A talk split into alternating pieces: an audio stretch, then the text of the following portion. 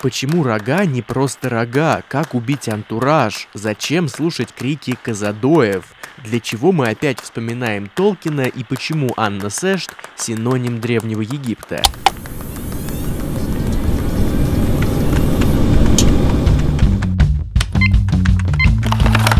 Авторизация.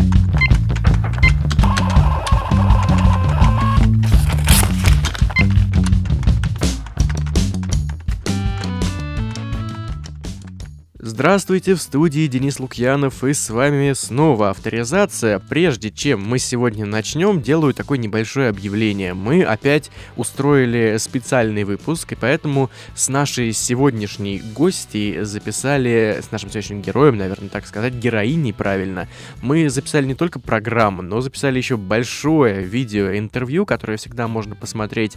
Все ссылки в описаниях, в комментариях и т.д. и т.п., смотря где вы нас слушаете. Там э, будет то, что сегодня прозвучит в эфире, точнее наоборот, скорее, сегодня будет то, что прозвучало там, но если сегодня этого будет немного, то там прям много, так что смотрите, слушайте, если хотите, тоже вполне себе, а мы сегодня наконец-то касаемся тематики Древнего Египта, по-моему, мы ее еще ни разу не трогали за все время нашей программы, и Вавилон у нас был, и Японию я что-то рассказывал вам, и еще про что, по-моему, про Корею мы говорили, и про Скандинавию, естественно, говорили. Про Грецию, кстати, тоже не было, но это банально избито. Наконец-то добрались до моего любимого древнего Египта. Джелли Кларк не считается, потому что там все-таки немножечко не то. Немножечко там больше уже такой э, Каир э, исламский. Но сегодня мы говорим о писательнице Анне Сэшт. Авторизация. О жизни.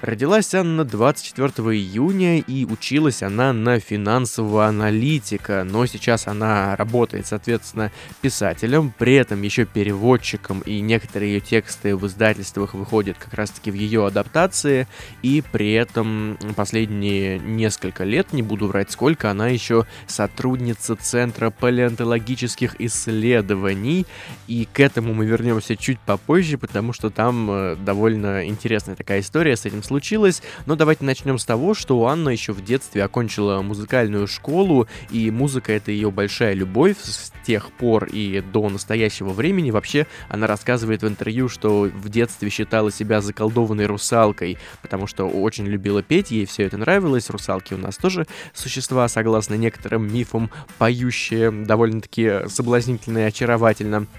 И сейчас она тоже записывает даже треки для своих произведений. Потом, наверное, ближе к концу я про это поговорю, потому что мы там по тематике будем подбираться к этой э, теме. По тематике к этой теме, ну да ладно.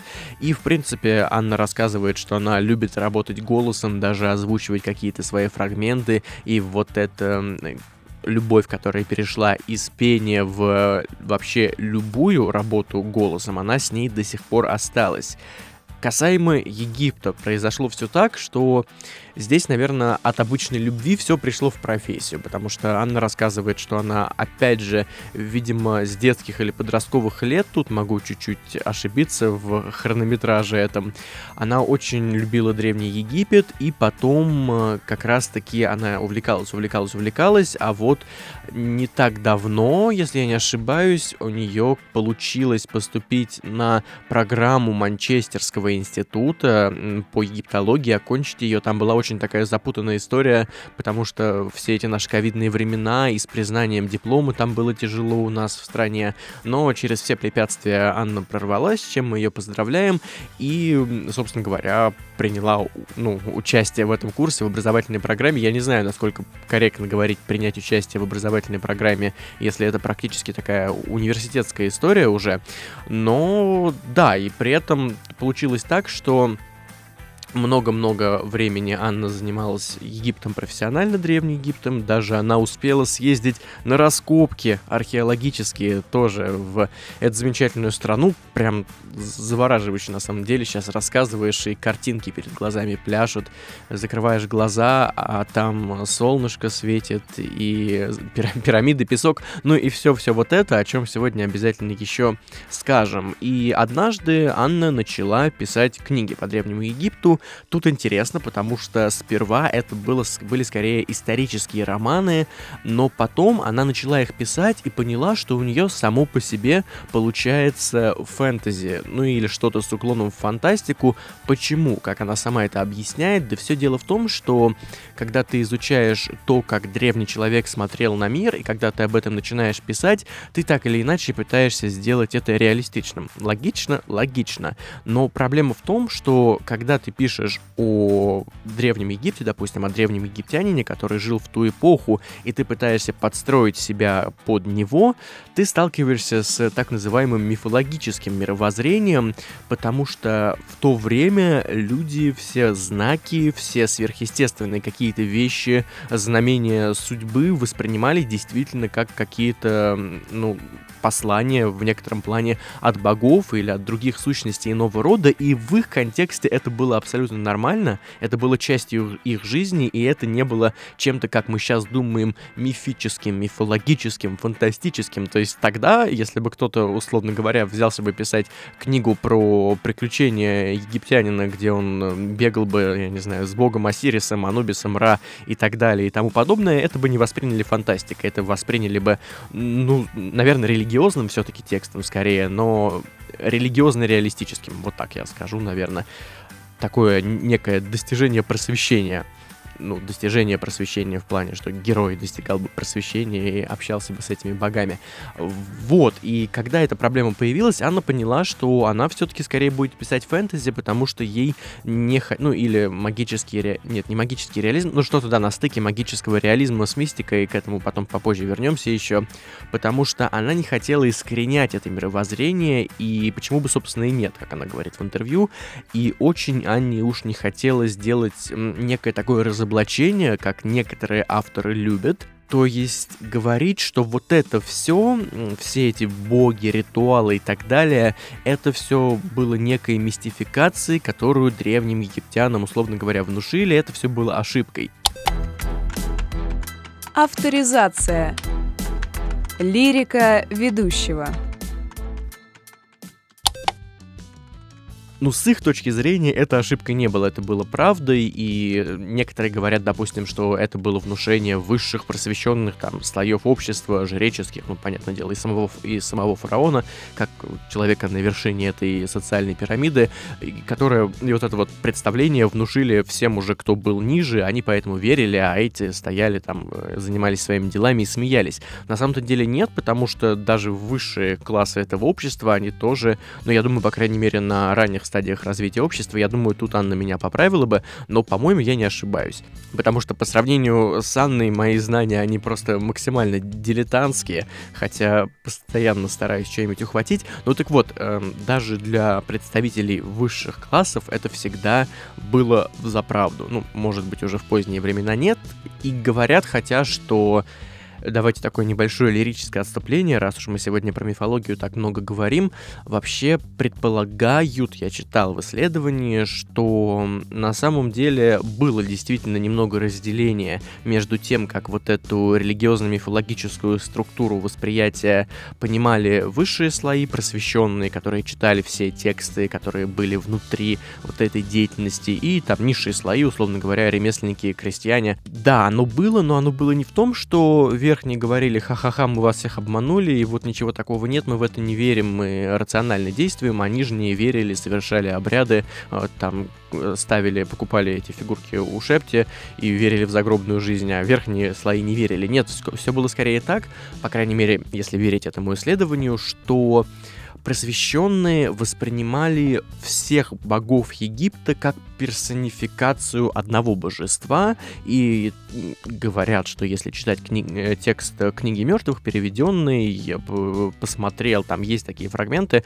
ну, просто увидел в тексте, полез в сам текст. Короче говоря, не суть дела, и там можно понять, что действительно, возможно, вот этими верхними слоями представлялось единое божество, которое собой представляло Ра, и как бы все остальные боги, они были именами, которыми назывался Ра. То есть, по сути дела, это просто один бог, который называет себя постоянно разными именами. И, и есть мнение, что верхние классы это осознавали, для них вот было некое такое единое божество, все пронизывающее, уже что-то близкое такое к христианской, наверное, догматике, к христианскому пониманию вот всего этого теологического. А нижние слои до сих пор представляли, что да, действительно существует вот этот огромный пантеон из сотни богов, но, кстати, до индусов они не дотянули, у индусов было богов намного намного и намного больше. Но, собственно говоря, все. Лирическое отступление кончилось, давайте теперь послушаем саму Анну, которая нам рассказывает, а когда она вообще начала писать, в принципе, не конкретно вот эти исторические романы про Египет, которые переросли в фэнтези, а вот первая точка, которую она помнит. Но самые ранние воспоминания — это то, что я себе просто перед сном любила рассказывать сказки, а потом я еще где-то там же мечтала быть где-то наравне с археологом, мечтала быть режиссером, чтобы воплощать вот эту всю красоту, которая приходит на уровне идей. Но поскольку с режиссурой было сложнее, там только на уровне детских спектаклей где-то, а потом в постановке ролевых игр, то как-то это все пошло в тексты больше. И в тексте действительно можно воплотить прям все, как видишь, и показать другим. Также Анна Сэшт в интервью рассказывает, что на ее творчество очень сильно повлияли книги Эдгара Аллана По, Лавкрафта, конечно же, Толкина, невозможно его не упомянуть, что логично. Опять его в каждой программе, уже, я не знаю, мы, по-моему, уже программу третью или четвертую подряд про него говорим, но, извините, оно само так получается, по-моему, наоборот, даже здорово. И, конечно же, современные авторы, в том числе Робин Хоп, о которой мы давно-давно уже говорили. Авторизация. Самое пикантное –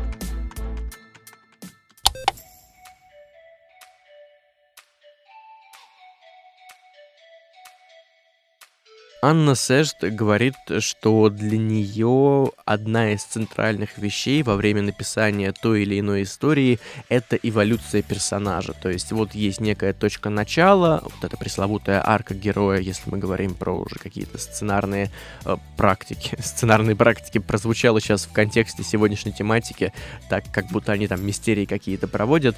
То есть у нас есть начальная точка какая-то, у нас есть развитие персонажа, он меняется, он что-то понимает, переосознает, возможно, возможно. И у нас есть финальная точка. Вот для Анны важно, чтобы персонаж каким-то образом развивался, не, не стоял на месте, и уже в конце книги читателям, возможно, даже казался, если не совсем другим, то хотя бы немного другим. При этом Анна не любит в книгах совсем уж жуткую жуть, расчлененку, вот такую жестокость. Она, правда, говорит, что да, окей, я люблю напустить жути, да, окей, кровь в тексте, если она обоснована, она у меня есть. И про это мы сегодня еще немного вспомним. И жестокость там тоже есть в одном цикле особенно. Но ей не нравится это смаковать вот прям до подробностей, до деталей, хотя при этом Анна отмечает, что нормально, если вы делаете так, когда изначально заявляете, что пишете вот в таком жанре, условно говоря, гримдарка, перескочил на тему, сейчас мы к нему отдельно перейдем, и вы говорите, да, вот я пишу, у меня будет много расчлененки, много кровищи, как, например, у Джеральда Брома, который пишет, мы про него говорили вообще супер-супер давно, э, очень классный автор, тоже почитайте, тоже немного он там, даже немного, наверное, много на мифологии базируется. Но у него там в книге могут герои и очень реалистично руку дрелью просверлить, и потом он начнется, а там все будут лежать вокруг порванные на куски, и все это будет смачно описано. Но Бор... О, Бор. Бор. Ну, Бром, конечно же, сам себя так и позиционировал с самого начала, то есть тут никаких претензий про Гримдарк обещал сказать. Сейчас и Анна это тоже признает. Один из самых, наверное, популярных жанров э, фэнтези именно, не всей фантастики, а фэнтези, это темная фэнтези, либо просто гримдарк, когда все плохо, все ужасно, герои э, практически все циничные, очень редко вы там найдете хорошего человека, э, убийство, жуть, муть, беднота, нищета, зловоние и так далее и тому подобное. Ну, много про кого мы из таких авторов говорили, про Аберкромби, про Костяной капеллан, не помню, забыл я автора, но книга называется Костяной капеллан, можете погуглить, тоже Гримдарк такой конкретный. Э, Анна это тоже признает и говорит, что, наверное, это нормально, но ей как-то не очень хочется писать гримдарк, ей ближе вот такое эпическое фэнтези, классическое, такое толкинистическое, хотя при этом Анна Сэшт рассказывает, что Толкин это, скорее всего, не совсем фэнтези, это скорее переложение вот этих древних мифов, в данном случае скандинавских и греческих, на современный мотив, адаптация всех этих легенд так, чтобы она была понятна читателю. И я тут недавно знакомился с книгами по творчеству Толкина. У меня такой флешбэк случился в далекие э, мои годы 15-14-летия. И Действительно, Толкин, он ставил перед собой задачу набрать все вот эти сказания и переосознать их, написать по-новому, потому что, например, вот этот же, эта же история о кольце, ну, все мы знаем, да, «Властелин колец» центральный, там, атрибут кольцо всевластия, она же на самом деле не одна такая в мире, имеется в виду первоисточник, вот, э, сказочный, легендарный, потому что и у греков было предание, у одного из народов, которые вот Грецию населяли, было предание про волшебное кольцо, кольцо. И куча скандинавских преданий про кольца, и там еще много-много разных было приведено. Ну, скандинавская, в частности, там легенда о проклятом золоте, из-за которого потом один гном стал драконом, потом э, великий скандинавский герой этого дракона победил, и там был и Локи замешан. Если хотите, найдите, почитайте. Это вот э, всегда эту, именно эту историю выделяет скорее как такой центральный мотив э, вот этой толкиновской эпопеи. И, в принципе, там очень много мотивов, которые понахватаны отовсюду и переосознаны, то есть поданы так, чтобы современный Толкину, ну и современный нам, я думаю, тоже читатель его понял. Мы сейчас что-то очень много отвлекаемся, но вот такая у нас сегодня насыщенная программа, очень много параллелей и очень много интересного Анна сама рассказывает. Но мы решили у писательницы уточнить, а как ей кажется, когда спадет популярность Гримдарка, спадет ли она вообще и что придет ему на смену. Давайте послушаем Анну. Это интересный такой момент, на самом деле. Э, сейчас вообще культура уехала вот в эту степь давно. Не только как бы это давно популярно, темное фэнтези, оно было там еще где-то в конце 90-х, вот в Америке там, например. Да, должна быть вот эта вот жиза, кровь кишки разет самое. Mm-hmm. Вот, что вот у тебя обязательно антигерой, потому что не мы такие, жизнь такая. Вот это вот очень вот этот вот любят ход. Э, и это создавалось как противовес вот этой вот первой эпичной сказочности. Тогда это создавали как что-то новое.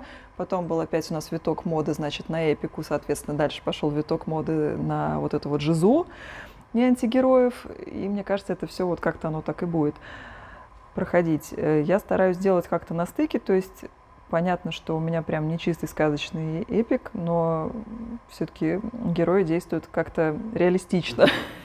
Понятно, что там тоже есть там и благородство, и не очень, но это все-таки ну, живые некие люди там или не люди, а не архетипы, потому что изначально фэнтези построено на архетипах, оно выросло из легенд. Соответственно, герои, даже если мы берем там героев Толкина, они довольно архетипичные, не, не типичные, а по архетипам. Вот рыцарь, там вот прекрасная дама, там вот темный властелин. Это все-таки некие фигуры, которые там, я не знаю, там даже на арканах Таро там у нас, да, там в какой-то мере выступают. То есть это что-то такое, концепции, которые там рождал человеческий разум там. И первое фэнтези, оно вот такое. И от этого писатели пытались уйти в сторону большего как бы реализма, но где-то слишком. Я очень люблю хоррор, ничего не могу сказать. У меня в каждом романе есть какие-нибудь хоррорные вставки, вот и в «Кольце времен», да. и в «Береге живых». Прям вот люблю вот этого, чтобы там тряхнуло, но тоже вот не на трешак, значит, с пилой, да, а вот чтобы вот это вот мистическое было, чтобы ты такой там просыпаешься неизвестно где, или там у тебя там чьи-то голоса, или вот там ощущение присутствия, вот это вот нагнетание. То есть это опять-таки такой мистический хоррор. Поэтому я, в принципе, опять-таки против темного фэнтези ничего не имею. Я там того же Брома очень люблю. Также писательница рассказывает, что концовки — это довольно сложная вещь, особенно для больших циклов, и дело все в том, что автор, он всегда должен работать и находиться в рамках логики текста. Если он выходит из-за логики текста, то, по сути дела, ну, это большой fail, потому что какие-то там сюжетные повороты, они внезапно забываются. Или то, что не было задумано, оно внезапно происходит. Вот эти пресловутые рояли в кустах, э, макгаффины и прочие замечательные термины про Мэри Сью не будем вспоминать. Это немного все-таки изначально сломанная логика текста, скажем так. И очень часто fail fail ы с концовками, опять же, особенно если это большая серия, происходит из-за такого забавного парадокса, который строится на вот этой логике текста и на писательских, э, на читательских, точнее, ожиданиях. То есть, с одной стороны, автор может следовать логике текста, и читатели это видят, но тогда они не примут ту концовку, которая была согласно вот этой изначальной идее, потому что они ее не ожидали, они ждали другого. И они скажут, что-то ты не то написал, чувак, мы понимаем, что все логично, но как бы нет. А с другой стороны, автор может поддаться читательским ожиданиям каким-то, все перелопатить в последнем томе, условно говоря, или в последней половине последней книги. Ух, как много слова «последний» на один квадратный сантиметр аудиозаписи. И тогда получится, что просто все переломано структурно, и не факт, что читатели будут от этого, э, будут от этого довольны. То есть тут очень такая двойственная система, но, по-моему, Анна говорит, что лучше все-таки держаться в логике текста, потому что тогда читатели тебе при большей вероятности смогут простить какие-то неоправданные свои ожидания, потому что они будут видеть, что все четенько выстраивается, одно из другого выходит вот к этой точке финала. Также Анна любит чередовать еще сцены по динамике и использует это как такой некий прием. Про это поговорим уже на примере одной из книжек чуть-чуть попозже в нашем замечательном блоке под названием «Книжные развалы». Еще в одном из интервью Анна рассказывает, возвращаясь уже к египтологии, про то, что переводы во многом, по крайней мере, когда, я не помню, то ли ее тексты переводили, то ли она сама пыталась свои тексты переводить, теряется вот эта магия языка. И это касается не только всех переводов, наверное, но в частности текстов, которые написаны о Древнем Египте, потому что что происходит? А происходит э, разница в том, как построены термины в русском варианте египтологии мифологии и в варианте зарубежном. Потому что у нас, э, как Анна опять же рассказывает, намеренно используются архаизмы в большом количестве, видимо, специально для того, может быть, чтобы как-то обособить это или чтобы придать действительно какое-то иное звучание, а в английском языке это не используется. И там, в принципе, те же самые слова, которые англичане говорят до сих пор постоянно, они применяются и вот к этому древнему миру. Но вот как самый яркий пример, например, у нас, пример, например, э, как самый яркий пример, конечно же, у нас говорят царица, Клеоп... Э, царица Клеопатра. Ну, слово царица, оно уже само по себе веет чем-то таким старинным, и определенная атмосфера она складывается. По-английски э, терминологически правильно будет сказать Queen Cleopatra королева Клеопатра, ну, у них и Элизабет II, тоже Queen, то есть они это слово довольно часто произносят, или то же самое владыка обеих земель, обращение, ну, один из титулов фараона, а по-английски это будет, по-моему, Lord of the Two Lands, ну, тоже, тоже владыка по-русски, но, по сути дела, лорд двух земель. Слово лорд, оно тоже вполне себе э, современно для нынешнего англичанина и, англичанина, и ничем таким особо, ну, прям уж архаичным не веет. Поэтому вся вот эта атмосферность, она начинает постепенно утекать. Возвращаясь к теме музыки, э, в которой она души не чает, она не пишет тексты под музыку, но львиную долю подготовки э, и вдохновения совершает именно под какие-то мелодии, слушая их, и у нее много что в голове рождается. Кстати, отмечу, наверное, что так многие авторы делают, они пишут в тишине, но при этом, когда придумывают что-то, слушают слушают, и там уже, естественно, какие-то картинки в голове начинают плясать. Вот теперь интересный момент, прям как раз под э, эту часть программы. Сейчас мы с вами поговорим про птич- птичку Казадой, семейство птичьих Казадой. Почему вообще я их вспоминаю? А все очень просто. Анна Сэшт рассказывает в интервью, что однажды они со своей э, со-авторкой, наверное, тут логичнее будет сказать, использовать феминитив, готовились к написанию романа, и им нужно было послушать, как эти птицы звучат, и они, как сумасшедшие, искали в гугле аудиозапись крика этой птички, потому что в тексте фигурировал Лавкрафт, а у Лавкрафта именно голос этой птицы, но не голос, звучание этой птицы, оно подано с такой демонической стороны, и авторам нужно было просто послушать и понять. Я нашел вам аудиозапись птички э, Казадоя, давайте послушаем одну минутку, отвлечемся от меня.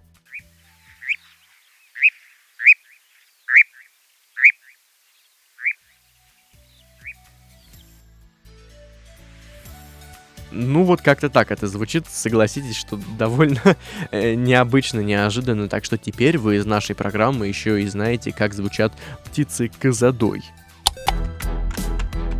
Авторизация. Книжные развалы.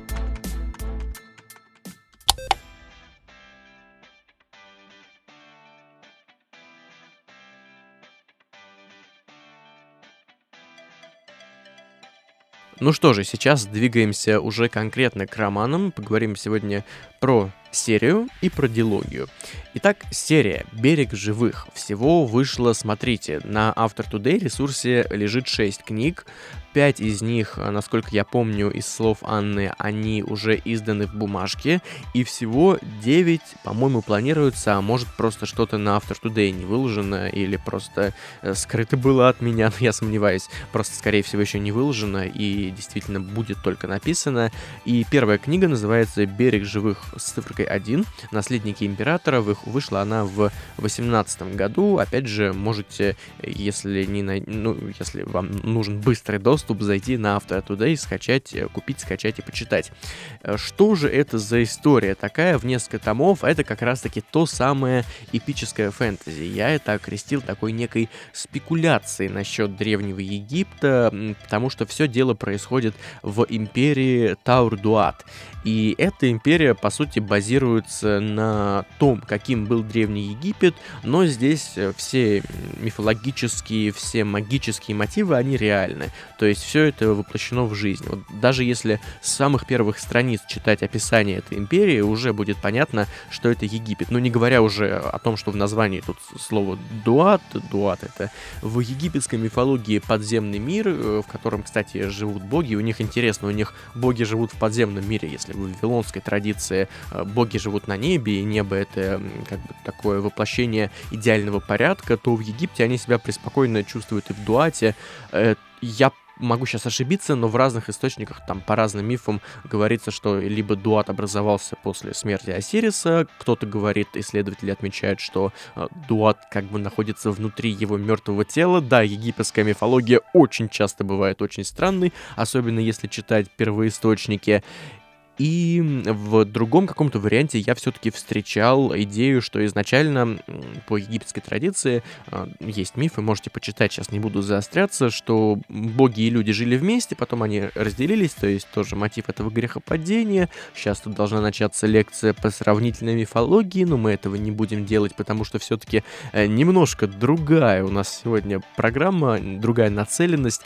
И а, что произошло? Боги и люди стали жить отдельно, и вот этот мир богов, он, соответственно, стал называться дуатом. А раньше как бы дуатом было все. Ой, сейчас я себя просто останавливаю, чтобы не начать рассказывать там дальше еще много интересных мифологических вещей. Ну так вот, э, вот то самое описание, которое я планировал зачитать. Вот эта империя — это дар великой реки, благословленный сиянием солнечной ладьи, драгоценный самоцвет в оправе песков пустыни. Ну, тут уже сразу видно, да, Великая река это Нил, да, понятно, Солнечная ладья это ладьяра, я думаю, это все и школьные программы еще помнят. И уже моментально ассоциации, ассоциации схвачиваешь, ну, естественно, там и в описании книги об этом понятно. Но при этом, да, магические мотивы есть, например, потому что вот в этой империи живут такие некоторые существа, наверное, я бы даже сказал, прото-люди, до-люди, у них, например, есть рога и хвост. А при этом, с другой стороны, в местах современной Ирландии, там живут потоки, э, потомки Фейри. потомки Фейри это, считайте, ну вот, тоже некие существа, которые пришли сразу за всеми этими магическими э, пикси, эльфами и т.д. и т.п. Так вот, что происходит по сюжету. По сюжету первой книги заканчивается одна очень такая затяжная война нехорошая, и последний принц, последний наследник э, погибает. И владыка вот этих вот всех земель, читайте фараон, читайте, что это то же самое, он выбирает, э, кому передать бразды правления между царевичем и его сестрой. Давайте я про сюжет больше ничего не буду говорить, чтобы не спойлерить. Там много интриг, много поворотов, скандалы, расследования, все как мы любим, да еще и в антураже Древнего Египта. А, но, кстати, вот я вспоминал о жестокости. У первой книги довольно такое жестокое начало с пытками, с отрезанием а, рогов и хвоста. И это так прям ух, жутко пробирает до ужаса. Вот, кстати, про рога. Зачем вообще понадобилось вот этим существам добавлять рога? Анна Сэшт рассказывает рассказывает, что во многих мифологических религиозных традициях рога означают связь с неким потусторонним, и поэтому, я не помню, это, наверное, уже я заметил, или это Анна говорила, поэтому во многих, например, каких-то шаманских традициях, ритуалах, часто, если не ошибаюсь, опять же, я тут в шаманизме я не так силен, э, тоже используются рога, чтобы вот этот коннект поймать. Но считайте, что это антенна такая, которая ловит Wi-Fi с миром сверхъестественного, и поэтому поэтому, чтобы показать, что вот эти существа, они, ну, в случае ирландской страны, в случае кельтской вот этой мифологической страны, потомки Фейри, а здесь как бы такие существа, э, знающие еще помнящие богов, помнящие вот эти, как правильно сказать, наверное, магические азы всевозможные, они тоже немного все-таки существа иного порядка. Э, и вот, кстати, почему здесь еще вообще кельты-то вспоминаются со всеми этими потомками Фейри, а потому что Анна еще очень любит кельтскую мифологию, она вот так решила совместить, по-моему, получилось очень интересная и необычная смесь, которая, между прочим, работает. Никогда бы не подумал, что в реалиях одной книги будут гармонично смотреться кельтские мифы и египетские. Но вообще, по-моему, две такие полярные вещи. И также Анна любит викторианскую Англию, прям наслаждается этой эпохой, но про викторианскую Англию мы скажем буквально, а вот уже буквально через пару минут. Давайте сначала, давайте сначала послушаем Анну саму, и мы у нее спросили, а почему она вообще увлеклась именно древним Египтом, а не чем-либо другим, э, и откуда вот такая страсть именно к этой мифологии, именно к этому региону. Шумеры тоже весьма интересны, и Индия. На Индию особенно сейчас западают, кто вот йогой занимается и мистическими практиками, но Египет, не знаю, может, в прошлой жизни сказались. Я очень хорошо помню, из чего у меня началась эта страсть даже не с фильмов про мумию. А я увидела в энциклопедии Востока, мне было лет 9, не гравюру, изображение тогда не цветное еще, Тутанхамон с женой в саду, это с ларца изображение, где Тутанхамон с Анхисенамон. Я думаю, вот эти вот прекрасные люди создавали такие прекрасные вещи, я хочу о них узнать больше. А когда мне было 10, я в первый раз побывала как раз в Египте у пирамид, так проездом. Ну и, в общем, эта страсть со мной да, до сих пор навсегда. Ну что же, сейчас говорим про дилогию, которая, вторая часть которая недавно совсем вышла в издательстве Эксмо, называется «Дилогия. Кольцо времен». Всего две книжки, это «Проклятие Сета» и «Путь Упуата». Они вышли, по-моему, соответственно, вот одна в начале 21 года или в конце 20-го, как-то так, а вторая вот буквально, ну, месяц назад, может быть, даже меньше, смотря когда вы слушаете, в общем, осенью 21 года. Анне и ее соавторке, писательнице-соавтору э, Хельге Воджек захотелось написать что-то просто про оживших муни, мумий. Ну, как бы это ни банально звучало, просто вот людям захотелось, и они подумали, а почему бы и нет? Но при этом э, не просто так это надо было писать. Естественно, таких историй уже тысячи, поэтому тут все не настолько просто, как кажется. И вообще, когда ты думаешь написать что-то об ожившей мумии, ты тут же сталкиваешься с опасностью опасностью миллиона одного клише. А, Анна и Хельга это очень умело обошли все дело, но про это я скажу, наверное, чуть попозже, потому что в первой книге у меня... Ладно, скажу попозже. Обещал, что попозже, значит попозже. Давайте сначала про сюжет, потом все остальное. Работает в Москве замечательный журна- журналист. Зовут его Якоб Войник. Работает он в таком издании, которое совершенно спокойно пишет про всякие паранормальные вещи, сверхъестественные. Ну, типа РЕН-ТВ, только печатная газета. И однажды его отправляют э, осветить выставку египетскую, которую привозят в Москву. Выставка посвящена э, восстановленному лику и наследию одной египетской царевны. А, у главного героя есть друг, друг-египтолог, э, его зовут Николай, либо Борька, он чаще фигурирует, в тексте именно как Борька, потому что у него фамилия Борькин, и он как бы Николай Борис его всегда еще и Борькой звали. Ну вот этот друг-египтолог рассказывает перед выставкой э, якобы, что на самом-то деле все не так просто с этой коллекцией, что там различные проклятия вокруг нее нависают. Но вы чувствуете сейчас, как в моем рассказе э, сгущается, казалось бы, градус клише, но все не так просто. Опять же, в общем, Якоб приходит э, на эту выставку, знакомится с английским лордом, потомком того другого английского лорда, который, э, по сути дела, всю эту коллекцию собрал, потом они встречаются, и у себя совершенно начинает уже твориться чертовщина, а потом у себя совершенно случайно Якоб находит кольцо, древнеегипетское абсолютно точно, которое у себя на руке носил вот этот приехавший лорд, а оно, в свою очередь, принадлежало вот этой э, царевне мертвой, которая сейчас мертвая, или не, не до конца мертвая, опять же, давайте, чтобы не слишком спойлерить. Ну и, короче, потом там затягивается интрига с приключениями, потому что герою приходится улететь в Каир к своему другу-египтологу, и там уже как раз-таки начинают разворачиваться события. Тут будут и очаровательные, абсолютно восточные красавицы, с которыми все э, тоже не так просто. И здесь будет еще и, в общем, черный рынок различных различных реликвий, находок древнеегипетских, и, конечно же, магия, и замечательные торговцы, заведующие на рынке стекольной лавкой, с которыми все тоже не так просто, как кажется, и много других прекрасных персонажей.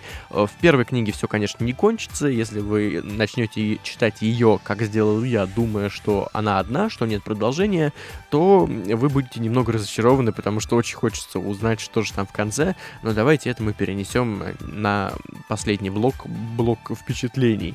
В общем, Анна рассказывает, что им с Хельгой хотелось написать историю, которая будет базироваться вокруг облегченного героя. Облегченного в том плане, что за ним было бы интересно следить и что он был бы, ну, настолько думаю, правильно сказать, мягким, пластичным, что в любой ситуации, происходящей в истории, его бы читатель мог ассоциировать с собой. Но вот его друга сложно ассоциировать с собой, потому что его друг прям такой большой супер-мега-эксперт в э, Древнем Египте. Это была его большая мечта стать египтологом, которую он исполнил. А вот Якоб как раз именно тот персонаж, с которым себя очень просто ассоциировать, и который, кстати, тоже от начала первой книги до конца второй проходит большой большой путь про развитие героя, про важность этого для Анны я уже говорил. Есть такое мнение, что в успешной книге, в хорошей книге, которая будет продаваема, обязательно должен читатель себя ассоциировать с центральным персонажем. И я считаю, что это не всегда так, но мы решили еще и у Анны самой спросить, а как ей кажется, действительно ли залог хорошей книги в том, чтобы читатель всегда или практически всегда мог ассоциировать себя с центральным персонажем. Я бы сказала, что это сугубо жанровая вещь. Mm-hmm. А, то есть, если ты хочешь делать, там, не знаю, ромфант, который у тебя на аудиторию определенную рассчитан, у тебя будут это покупать там девушки, женщины, которые должны себя ассоциировать с героиней, которая, которая проживает там вот что-то вот. Или там у тебя есть там какой-нибудь, не знаю, парень гик, у которого не складывается ни в личной жизни нигде, вот, но ему надо, что вот такой же гик, он вот прошел вот этот путь и стал супергероем. Это прям вот центровые такие вещи, характерные для определенных ну, поджанров фэнтези-фантастики, скажем так. Глобально я считаю, что нет, это не, совершенно не обязательно, поскольку я в основном пишу книги с кучей сюжетных линий, там хоть какого-нибудь героя да найдет себе читатель, но не ставлю себе честно цели. Конкретно в «Кольце времен», да, там цель у нас такая стояла, чтобы герой был такой, ну, Нет, он умный чувак на самом деле. В каких-то вещах он, конечно, не обременен интеллектом, но чтобы вот он мог сунуться на определенные приключения, и при этом это был такой guy next door, как это называется в Голливуде. То есть вот реально сосед, которого ты можешь там увидеть, вот он реально существующий какой-то чувак, который, у которого есть все шансы вот влипнуть так вот. То есть он не супергерой там изначально какой-то. У него были, конечно, там какие-то вот эти вот его особенности. То есть понятно, что какой-то базис у него под это должен был быть, иначе бы ему там кукуху снесло совсем уже. Вот. Но тут, по крайней мере, скорее э, мы отталкивались от реалий каких-то знакомых. Ну, это до нас там Лукьяненко делал и много кто еще. То есть вот здесь как раз контакт. То есть когда ты задействуешь реал где-то, то человеку легче опереться на реалии, которые он знает, читателю в том числе. Ну что же, давайте немного про впечатление сейчас как раз скажу. И я очень честно скажу вам, такая предыстория знакомства с этой книгой у меня, я очень скептически относился к этой истории, потому что я не узнал, сейчас будет неожиданно, когда мы для интервью, ну, во время интервью общались с художником, который рисовал обложку книги Анне, но мы с ним общались вообще на тему другой обложки для Евгении Кретовой, потому что ее тоже рисовал он, и я увидел, посмотрел, что это Древний Египет, почитал, думаю, что-то у меня очень противоречивые чувства, и они были во многом потому, что, да, тема мною любимая, тема, которой я интересуюсь, и я очень боялся обжечься об эту книгу, взять, открыть и понять, что нет, не то, вообще совершенно абсолютно не та вещь, которую хотелось бы читать. А, знаете, как в «Хоббите» был мем, его разобрали, эту, эту фразу, этот фрагмент разобрали на мем, я еще никогда так не ошибался в своей жизни, потому что первую книгу я прочитал ну, чуть больше, чем за вечер, там 50 страниц шли долго, потому что я не успевала, потом у меня появился свободный вечер и ночь, и она просто улетела. Я в конце первой книги абсолютно разочаровался, потому что я не знал, что это дилогия, но мне повезло, я не ждал год, как остальные. Книга вышла вторая буквально через неделю, как я закончил первую. И я хочу сказать, что это безумно увлекательная история, э, которая поднимает, наверное, все-таки не самые банальные факты из мифологии истории Древнего Египта, потому что, э, ну, мало кто знает и мало где, кстати, написано в таких вот ну, научно-популярных источниках э, источниках о ритуале объединения двух земель Египта, Верхнего и Нижнего Египта, и про бога Упуата, открывающего пути, не буду спойлерить, читайте книжку. Честно, я очень мало видел до этого информации, до знакомства с романом, и несмотря на то, что иногда ты себя ловишь на мысли, что да, ну вот ожившие мумии, проклятие, это все немного клишировано, на самом деле потом ты понимаешь к середине книги, что все намного хитрее, потому что здесь еще э, разбита история на три временные линии. Одна происходит в современном мире, как раз-таки с Якобом, э, его другом, египтологом и остальными персонажами. Другая происходит совсем в далеком прошлом, в Древнем Египте. А третья происходит во времена викторианской Англии. Вот так вот неожиданно, как они связаны, говорить, конечно же, не буду, читайте сами, но связь там прям конкретная, отличная.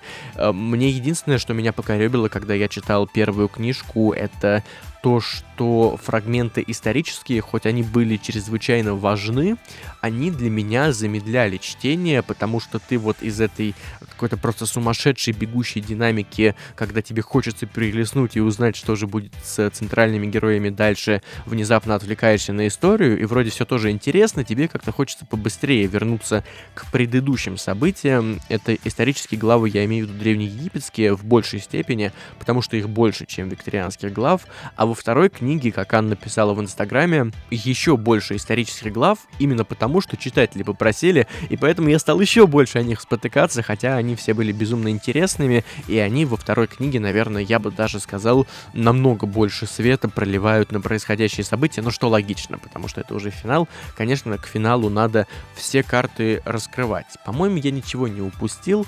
По-моему, ничего не упустил, да, но мне... А, да, вот точно, мне еще показалось, что, возможно, в первой книге э, как-то очень много исторических фактов выливалось на тебя, и это невозможно все было быстро переварить даже человеку, который в этом более-менее разбирается, но при этом, я уже сказал, повторю еще раз, очень круто подобраны именно те детали, те фрагменты э, исторические, мифологические, религиозные, которые работают конкретно на эту книгу. Вот получается, я сегодня всю программу хочу произнести английское слово fusion. Простите меня за англицизм, но получается вот тот самый необходимый fusion, который, в котором ничего лишнего, но и ничего недосказанного нет. То есть все в рамках истории, и это прям здорово. Я вас всех сегодня просто агитирую, по-моему, сейчас читать этот цикл, а поскольку он еще такой и в нашем мире, то есть в отличие от эпического фэнтези предыдущего, в вроде как базирующемся во, какое слово сложное, на Древнем Египте, ну, вроде как в фантастическом мире, тут все на процентов, наверное, на 70 точно происходит вот на тех улицах, по которым мы ходим, и там вначале э, Якоб идет, и около его дома станцию метро все никак не достроят, не переделают, и я когда читал такой, думаю, о, знакомая проблема, у нас просто около дома тоже уже, по-моему, года два пытаются что-то сделать с этим треклятым выходом из метро, и там так неудобно теперь, но это уже все городская повседневная лирика. Про оформление книги еще скажу. Э, оно с иллюстрациями, как раз-таки с иллюстрациями Хельги. И, кстати, Якоб сам как герой изначально он был придуман, может быть, в чуть другом виде, для комиксов Хельги как раз, потом уже перекочевал в эту книгу.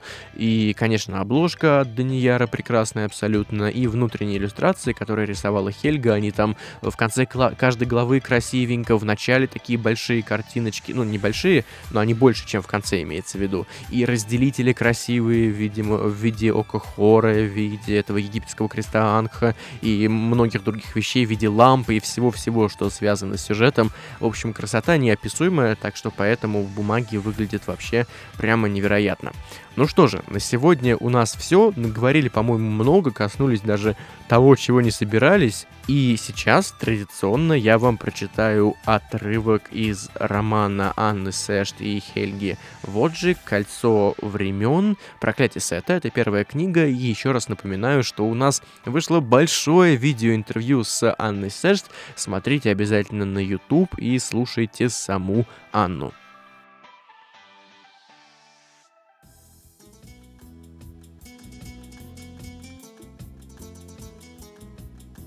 Маленькая редакция ютилась в старых арбатских дворах. С одной стороны, престижно центр, чем немногочисленные сотрудники очень гордились. С другой, невысокие здания центра успели повидать еще царей и русских классиков, и некоторые, кажется, не реставрировались с тех самых пор. Главред заметил его сразу и, выгнув бровь, поманил двумя пальцами в кабинет. Якобы терзали подозрение, что научился этому Сансаныч из сериала про ФБР, но спросить он не решался. «Держи, войник», — главред протянул ему конверт. Ты идешь в музей. Благо тут недалеко, поэтому служебный транспорт не брать. И чтобы анонс был через полчаса, а развернутая статья завтра утром. В музей голосом обреченного на казнь протянул Якоб. «Э, «Я слишком юн, чтобы перейти в колонку «Культура». Именно поэтому туда идешь ты», Якоб вынул из конверта приглашение. На дорогой бумаге был оттиск портика, логотипа Пушкинского музея, а рядом золотом выведены несколько иероглифов. «Кормить будут», — присвистнул Яша, пробежав текст внутри. Сан Саныч хмыкнул и указал на дверь, грозно повторив. «Утром!» «Пески времени. Тайны, что скрывают мумии». Так официально называлась выставка. Якоб уселся в рабочее кресло, крутанулся и вспомнил своего друга Борьку. Ну, звали его, конечно, Колька, а вот фамилия Борькин вызвала такую путаницу, что даже учителя называли его Борькой. Однажды Борька затащил его в музей, дабы приобщить к великолепию царей Нила. Было это лет 15 назад. Постоянная экспозиция египетского зала, что в Пушкинском, что в Эрмитаже, может разочаровать тех, кому довелось побывать в Британском музее Лондона, в Метрополитене Нью-Йорка и тем более в Каирском музее древности, вещал толстенький подросток в очках своему приятелю, который предпочитал видеть мумий в кино.